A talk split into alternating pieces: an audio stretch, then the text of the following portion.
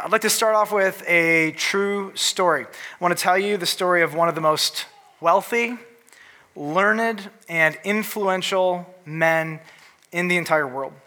He was developed and trained in a thoroughly anti biblical worldview. And I want to be clear with you, he bought into this anti biblical worldview hook, line, and sinker. He received the greatest training from the greatest learning institution of his day. He was well versed and trained in religion and literature and philosophy and science, math, architecture, astronomy, and leadership. He was also set to inherit uh, a significant portion of his father's business. And then something course altering happened. As a result of a series of events, he actually left the family business, left the country, and started all over completely from scratch. In fact, um, this experience, this season of life, caused him to rethink his entire worldview, uh, everything he thought he believed about God, about life, about the afterlife, and even about creation. In fact, um, around the age of 80 years old, he had a, we would call a miracle God encounter that would absolutely undo him. Now, here's the question he had to face. If God could do this miracles. Is there anything that God cannot do? Now, this man ultimately gave his entire life over to God, and his entire worldview was radically and totally transformed and changed. Pop quiz Who am I talking about? The first service, by the way, epically failed. Genius. Yes, Jeff Peterson. A couple people said it. After he said it, you stole the answer, Dave Torres. That's not fair. that is cheating. Jeff is the victor, he is the champion. We're talking about Moses, and you may not know this, but Moses wrote the first five books of the Old Testament, and Moses was birthed in a pagan worldview. I want you to hear me. Moses did not believe the creation story from the book of Genesis. In fact, he probably thought it was a fairy tale, a fabrication of a people of old. I mean, Moses did not buy into this. In fact, Moses um, had a series of experiences with God that left him forsaking his Egyptian worldview and life and riches and status. And throughout the course of his life, God drew Moses to himself. Uh, now, how many of you right now are glad you are not the one teaching on the first five or six days of creation this morning, right? I actually had a couple people come up to me and they're like, I'm glad you're doing this because for all the people who don't agree with you, like, I don't want to get their flack. And uh, here's what I know I want to I want to talk to you about what I know about this room. Um, there are those of you in this room, many of you, who have had an encounter with God through faith in Jesus Christ. And nothing that I say to you today is going to blow your mind it's not going to unravel you. It's not going to make your whole world fall apart. I'm going to tell you why. Because you believe in a God who can do anything.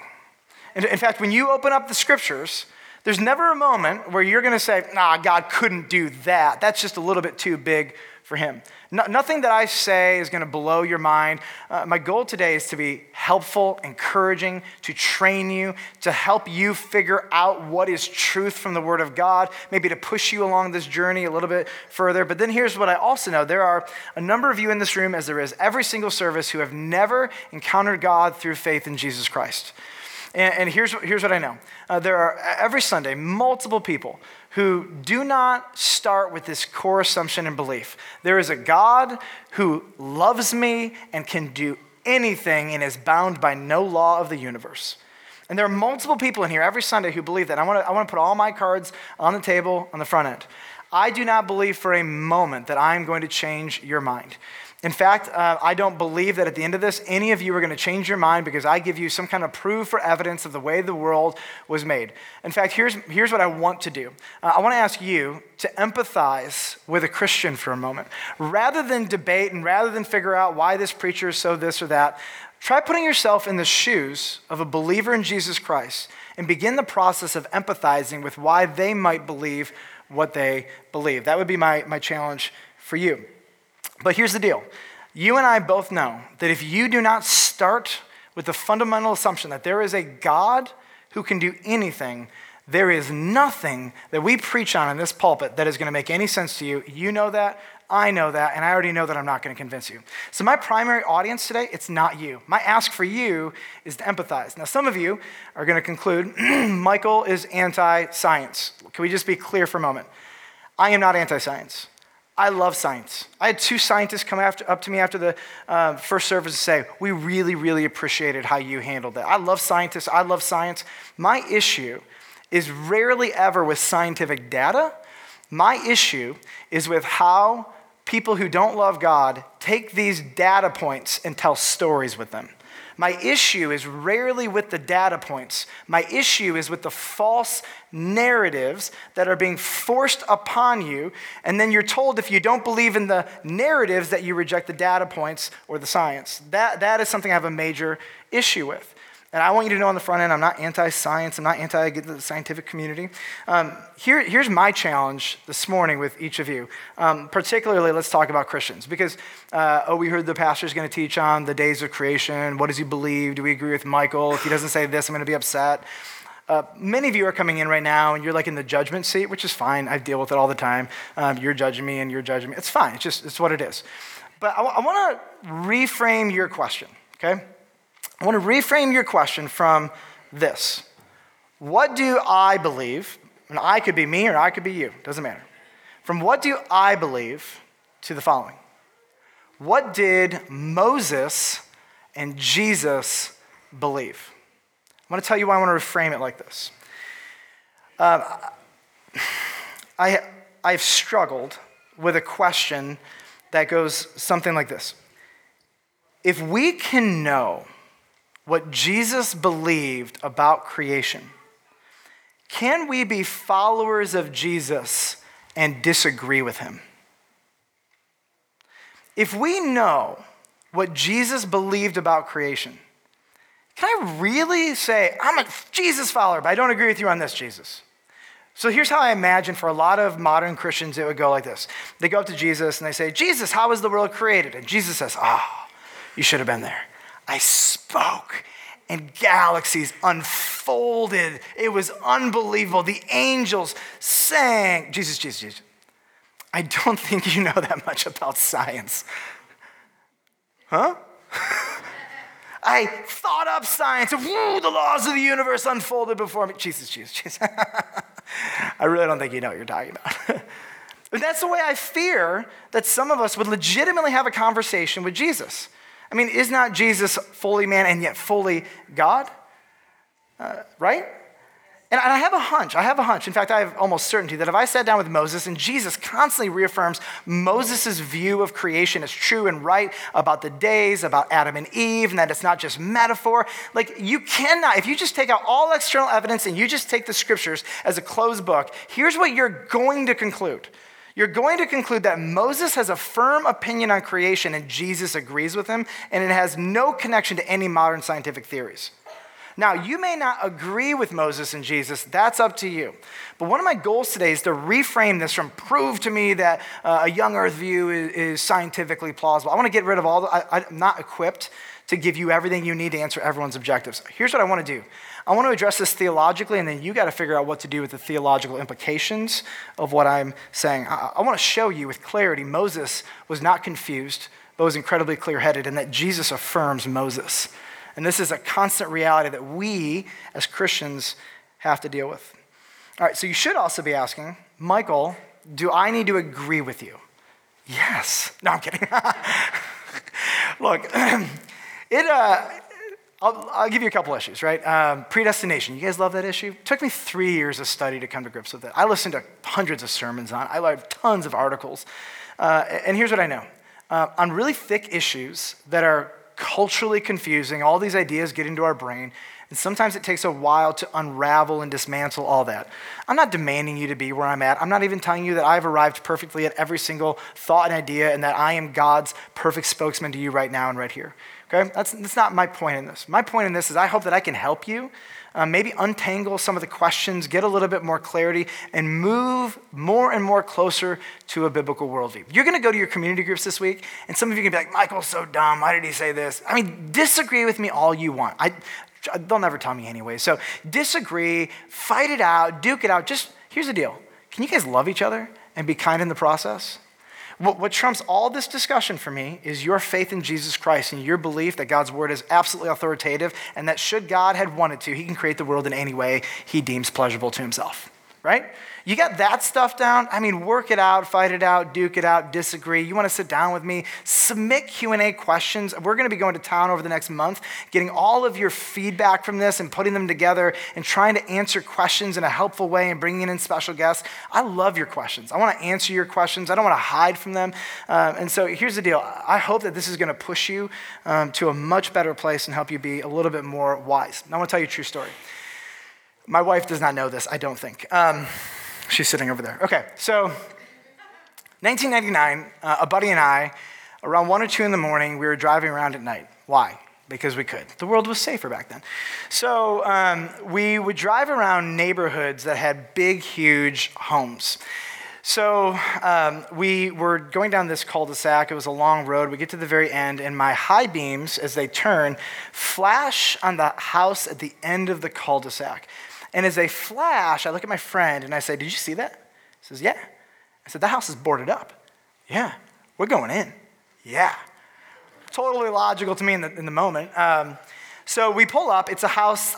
My best guess would be uh, six to eight thousand square feet. Pool in the backyard, tennis courts, multiple car garage, a separate six car garage, plus a stable for the horses, multiple acres. Beautiful property, completely boarded up.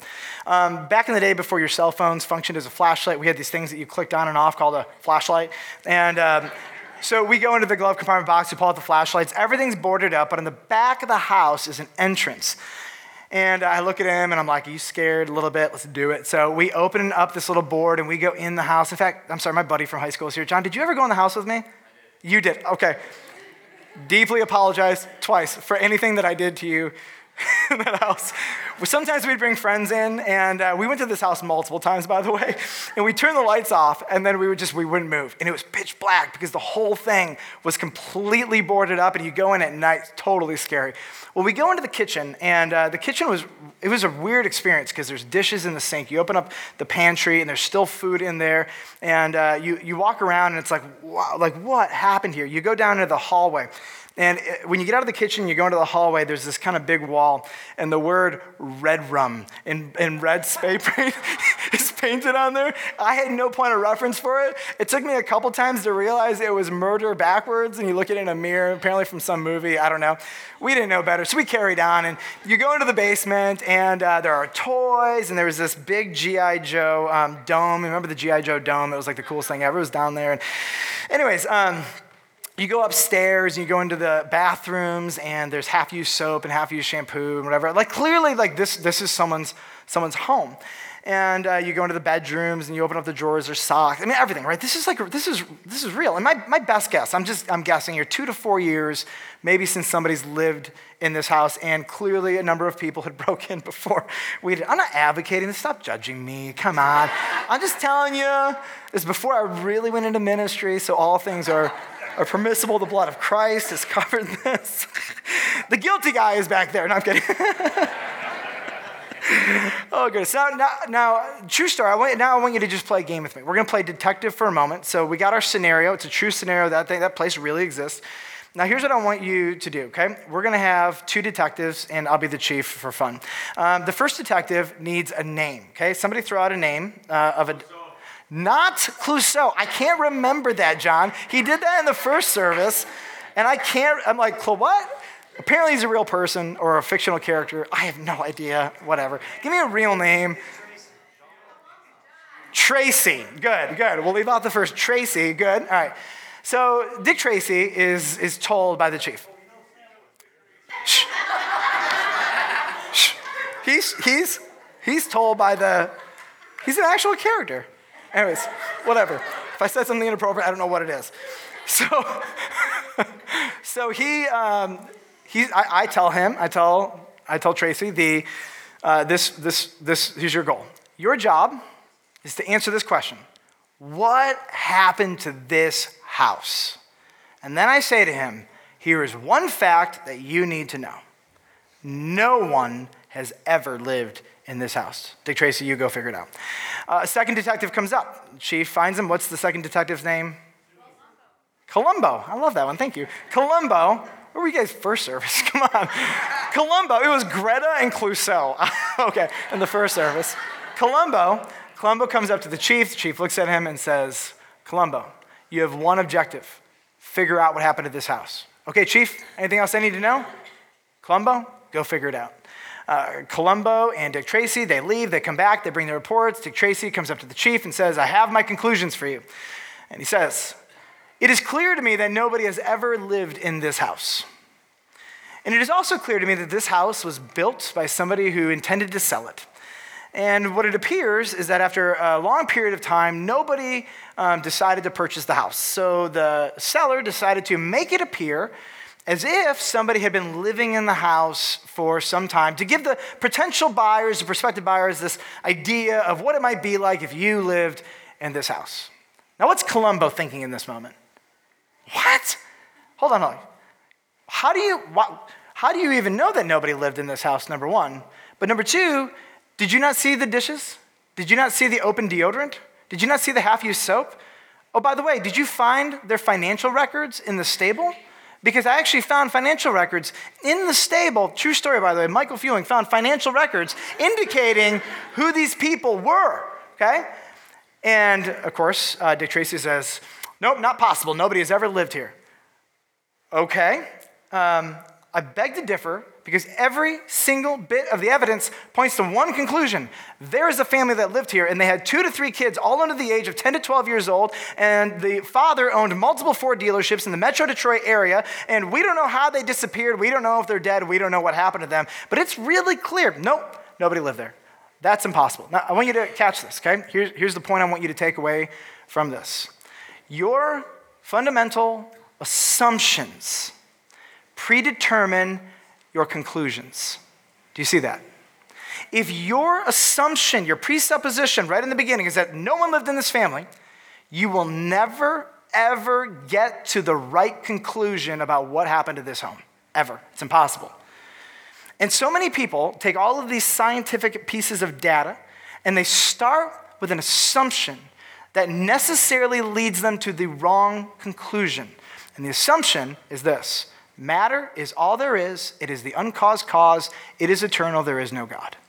And when you start with that assumption, it does not matter what evidence comes before you, you will not come to the right conclusion because your assumptions predetermine your conclusions. And Christians, we're looking around at the world and we are saying, How could you look at all of this and not come to the conclusion that there is a sovereign, powerful creator who designed every aspect of this world. And that's how differently Christians and non theists are looking at this world. Now, you're probably wondering right now, Michael, what actually happened to the family? We have no idea.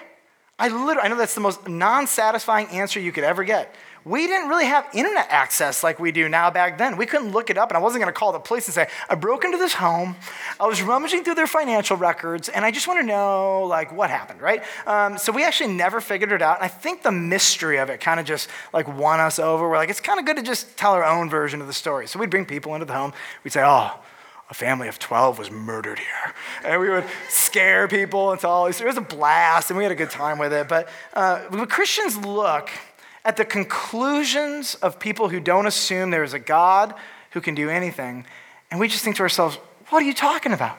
Scientifically, logically, philosophically, I mean, scientifically, here's what we know order never comes out of chaos without an intervention of a conscious being. Anywhere. It's a law of the universe. Logically, here's what we know it's impossible that matter is eternal and unco- like it's, it's not even plausible.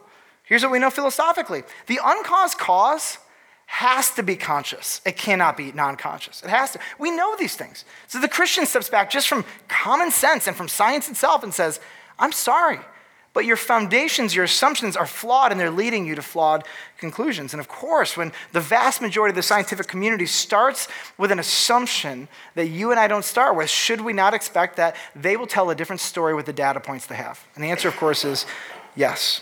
Answer, absolutely yes. Now, one of the things I got to I got to just make sure you again. Am I anti science? No, okay, we're good on that. All right, we're on the same page. So let me give you some, let me set up some context. Christians have come up with multiple views in, in, with the motivation and the attempt to reconcile science and scripture. And I want to say on the front end, um, I, I love the fact that Christians are trying to come up with ideas and theories that reconcile these two worlds together. I love it, right? Um, I love that they're like, you know, I want the Bible to be true, and I don't, and I want science to be true also. And by the way, the Bible should never, in its context, ever contradict science. I mean, God is the God of science, amen, right? And again, my issue is not with the majority of the data points, unless it's carbon 14 dating, which is a whole other confusing issue. But those data points I don't like. But there's some theories. So here's what I want, I want to articulate for you the five major theories. And then I want to share with you what I believe would be the Achilles heel of each of these theories, including the Achilles heel of my own personal theory. And uh, the goal in this, it's not to convince you. Nothing I say is going to make you go, oh, I'm, I'm forsaking my entire position on this and I'm going to go in a different direction. Um, but here's what I want this to do I want this to help you, and I want you to understand some of the ideas that are out there and why some of them especially fall very short. All right, number one, the gap theory. The gap theory is actually very simple. Um, the gap theory, what it does is it puts a very, very long gap between Genesis chapter 1, verse 1, and Genesis chapter 1, verse 2. So here's what the gap theory would do the gap theory would say millions and millions or billions of years ago, God made the entire world. Um, and then, about six to 12,000 years ago, Genesis chapter 1, verse 2 happens. Well, what happened between Genesis chapter 1 and Genesis chapter 2? Um, well, a big thing happened. Angels were created, the angels rebelled, and they made a devastation of humanity. They totally ruined the earth. And in this process, animals died, which is where we find all of these fossils and gas and all the oil, whatever, you know, all that stuff. And so, in this process, that's when all of this happened. And then God said, you know what, we're done. And he starts back up in Genesis 1, chapter 2, and he says, I'm going to recreate the entire world because the angelic realm had left the world formless and void. Now, by formless and void uh, and without shape, they did not take that literally necessarily. The, the gap theory would say, no, they left it a barren wasteland. There's still a functional, spherical ish um, thing we call Earth, uh, but the angels destroyed it, so God had to come in and recreate it. And one of their desires is to uphold uh, an old Earth theory of the world, which I fine, I appreciate their desire, and make the scriptures clear. And at the same time, they're trying to reconcile okay, where in the creation account did the angels fall. That's some of the goals, and that's what they're trying to do.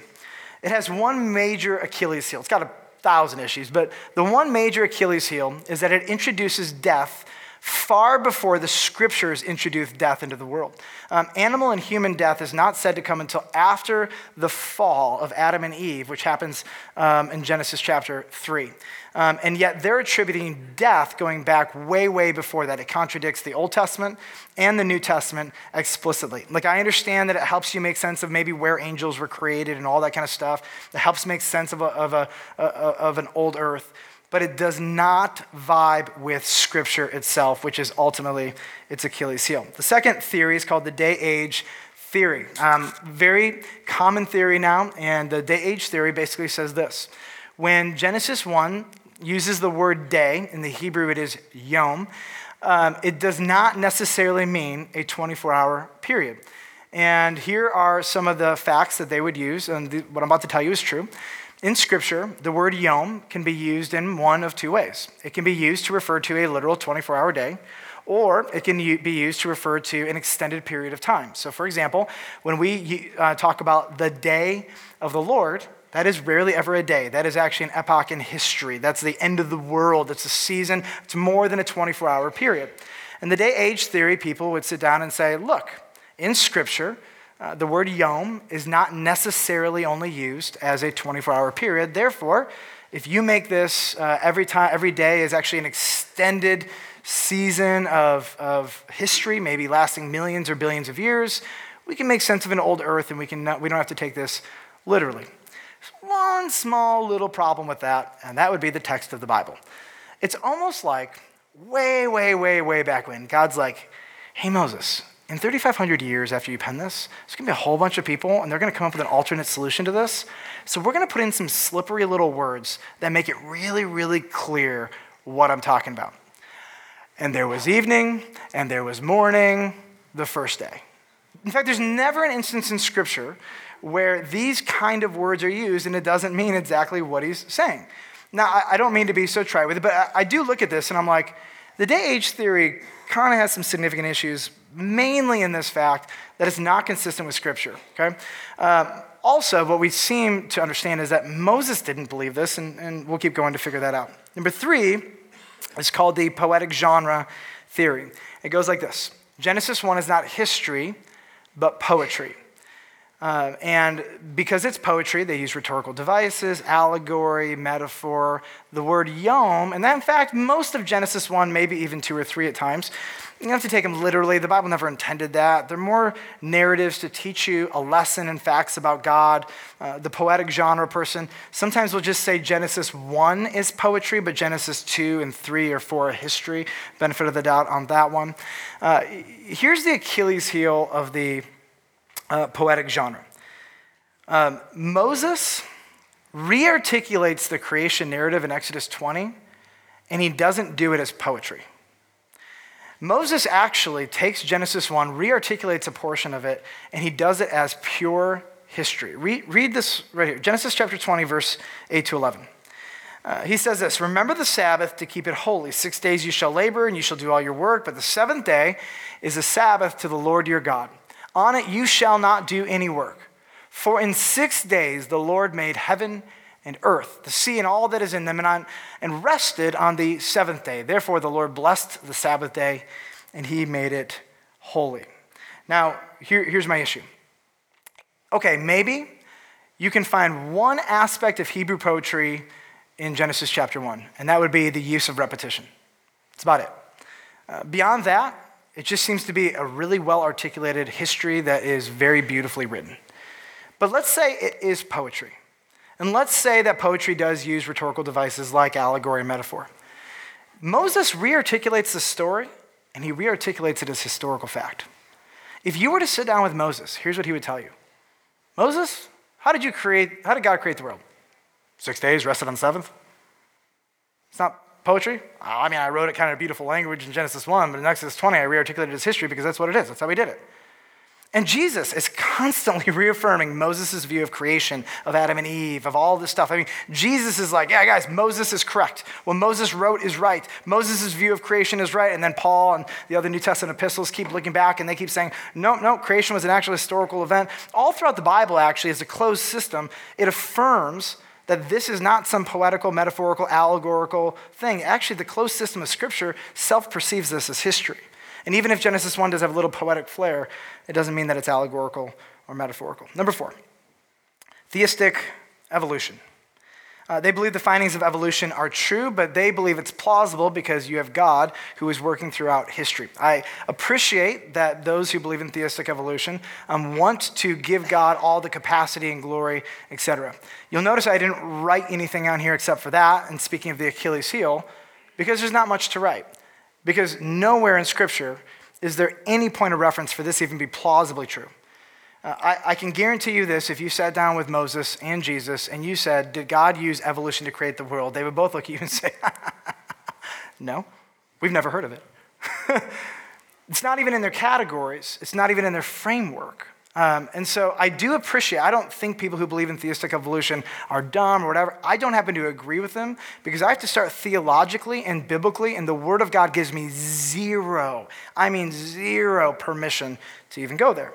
Here's number five literal seven 24 hour days. Basically, you know this God did it as the Bible records it. The Achilles heel, it's very simple. Contemporary science has concluded the earth is flat. No, I'm sorry, uh, the earth is very old. That was a joke, by the way. Did you catch that? It's going to sink in in a moment. Contemporary science has concluded that the earth is very old. And so, what you feel like is this as a Christian if I believe this, then I must reject the scientific data points. And what you feel culturally is if I believe this, then I must reject the narrative. I'd like to actually reframe it for you. I believe you have to reject the cultural narrative of evolution because it is illogical. Um, but you do not have to be anti science and reject the data points. You can actually be very pro science and tell a very different story, especially if you start with this assumption I believe in a sovereign, intentional creator God who can do anything. When you start with that, You don't have a lot, you don't even have to get into deep scientific arguments with a ton of people. Either way, you're not equipped, nor am I to do it, anyways. So I want to answer three questions for you. Open up your notes if you haven't opened them up already. Number one, why just one week? I mean, really, God, like, why couldn't you have done it over millions or billions of years? And sometimes, Village Church, I think we look at God in creation sort of like this. Um, he's just kind of random. Like, he's just like, ah, light, um, people, animals, right? It just kind of happened. Maybe I can give you a different, like, perspective on how God might have done this. Um, any of you know any good computer programmers? We got a few in this room. Actually, most of them, I think, went to the 9 a.m. service. What does that say about computer programmers? Here's what I know when a computer programmer builds a program, they have to pay attention to every single nuance. Why? Because if you don't do it perfectly, it will not function. Everything for a programmer hinges on the details. Sometimes computer programmers put little secrets in the game, little back doors, little hints, little fun stuff like that. You know that, right? But computer programmers are incredibly detailed. And there is no part of any game or, or, virtual interface that you interact with that was not intentionally, meticulously designed from the software. And then you get to the hardware side. The two of these have to function together in a perfect, perfect, optimal way for it to actually function. And I think we need to take this, put it on steroids, and understand this that every aspect of creation, every aspect of our planet, every ecosystem, every biological system hinges on meticulous and intentional perfection. Everything. Even the amount of time he took to make the days. God does nothing arbitrary or random ever. And just because you do some things randomly and arbitrarily doesn't mean God does. You got to get out of your brain, like, what do I believe? And you got to ask a different question, which is, what was God up to? Why did God reveal that he did it this way. Uh, here's an interesting thing about the week. Did you know that in astronomy, if you look at the stars, you look at the cycles of the universe, nobody from looking at the stars would ever come to the conclusion of having a week. Did you know that? The week is only God's invention. You can find months, you can find years, find a whole bunch of stuff in the star, the cycles of this world, right? You will never find a week. And it's interesting because the reason we have a week is because God revealed this in Scripture. Now, what's interesting is the Romans, they had an eight day week. Different civilizations had different, we'll say, calendar rhythms that they functioned by. But the week was God's gift to humanity. Um, God created everything to function on a cycle. And when God made the world, He created us to function on a six day work week, one day rest cycle. This is the rhythm that He's infused into it. And every culture and nation that rejects this rejects optimal human flourishing. That one of the greatest gifts God has given to those who follow Him is they follow even ridiculous rhythms that He puts into the world, like six days of rest and one day of, or six days of work and one day rest. And in this this process, we actually flourish and come alive as, as humans. Do you know what the Romans did on their eighth day of the week? They shopped and shopped and shopped. It was a day set aside to go to the markets and spend as much money as you possibly could. I bet some of you wish we had an eight day week just set aside for, for that. The week is, is created, established, it is done this way to explicitly inject into creation a gift, a gift for human flourishing. He didn't do this as a metaphor, he did it literally to make sure you knew, first of all, he could, and then we follow his example with our every week. And this is the rhythm that he's made for optimal human flourishing. Somebody might say, but, but God could have done it in a different way. Absolutely. God could have used evolution if he really wanted to. God could have done a million different things. And, and I think the Christian steps back and says, You're absolutely right. God could have done that. But he didn't. He actually tells us, I did something different. And if we say, Mom, science, science, science, science, again, my issue is not with science, it's with the story we tell through science. And I have no issues looking at God and saying, uh, you know what? You absolutely 100% could have done it this way. Now, question number two I want to answer why these things? First, I want to look at the format of the days of creation just to kind of set some context up. Um, the days of creation are set up into two categories. You have days one through three, which are forming, days four through six, which are filling. And what you're going to find is that day one will correspond to day four, day two will correspond to day five, day three will correspond to day six. This is on purpose. And so we find that in day one, he creates light, and then on day four, lights in the expanse that would be sun, moon, and stars. Day five, he creates an expanse here. This is the area between, we'll say, the waters, and then we find that the waters are swarming and the birds are flying. Day four, he creates dry land. Day six, living creatures who fill the dry land. And this is the way, the general method that God has put together to really organize how he did creation. Now, some of you at this point, here's what you're saying Michael, there's a glaring logical inconsistency to what you just read. Um, Michael, um, how is there light on day one when the sun and the moon and the stars aren't made until day four? I mean, do you not see that that doesn't actually make any sense whatsoever? Well, of course, God is always up to something bigger than this, isn't he? Here's what's interesting. Uh, I want to read you two passages of scripture, and I want to help you understand this. Here's the first one 1 Timothy chapter 6, verse 15 and 16. He is the blessed and only sovereign, the King of kings and the Lord of lords, who alone has immortality, who dwells in unapproachable light. Here's what you need to understand about the nature of God is that wherever God is, light emanates. Light is one of the most mysterious forces on the planet.